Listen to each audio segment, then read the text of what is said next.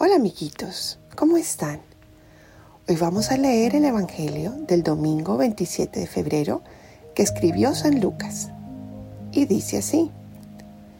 Y les dijo una parábola. ¿Puede un ciego guiar a otro ciego? ¿No caerán ambos en un pozo?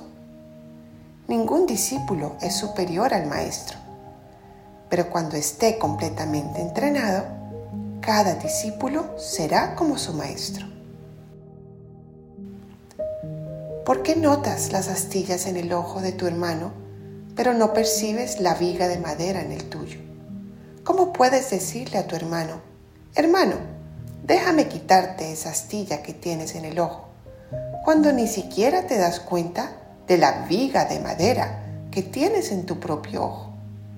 Hipócrita, quita primero la viga de madera de tu ojo. Entonces verás bien para sacar la paja que está en el ojo de tu hermano. Un buen árbol no da frutos podridos, ni un árbol podrido da frutos buenos.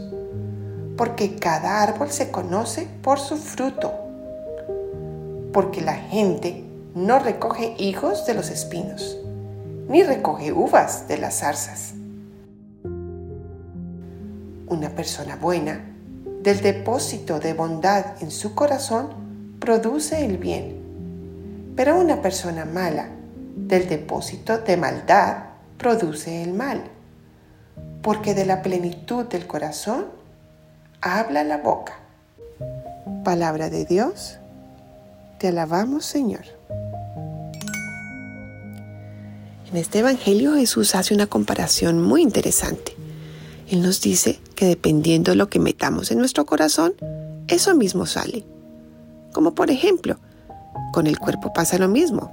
Si comemos pura comida chatarra todo el día, como perro caliente, pizza, hamburguesas, Coca-Cola, malteada, pues nuestro cuerpo poco a poco se irá enfermando. Igual pasa con nuestro corazón. Si alimentamos nuestro corazón con malas compañías, con chismes, con películas miedosas y de terror y cosas negativas, pues lo mismo saldrá de nuestro corazón. Seremos niños miedosos, antipáticos, burlones. Entonces Jesús nos invita a que alimentemos nuestro corazón de cosas buenas. Mucha oración, música linda, películas divertidas, amistades que nos ayuden a ser mejores personas. De esa forma saldrá en nuestro corazón pura bondad, alegría, paz, buenas amistades y seremos muy felices. Entonces, recordemos niños que Jesús quiere lo mejor para nosotros y nos enseña en este Evangelio que siempre alimentemos nuestro corazón y mente con personas queridas, amables, para que así seamos también nosotros queridos, amables, bondadosos y muy felices. Bueno niños, nos escuchamos la próxima vez y los quiero mucho.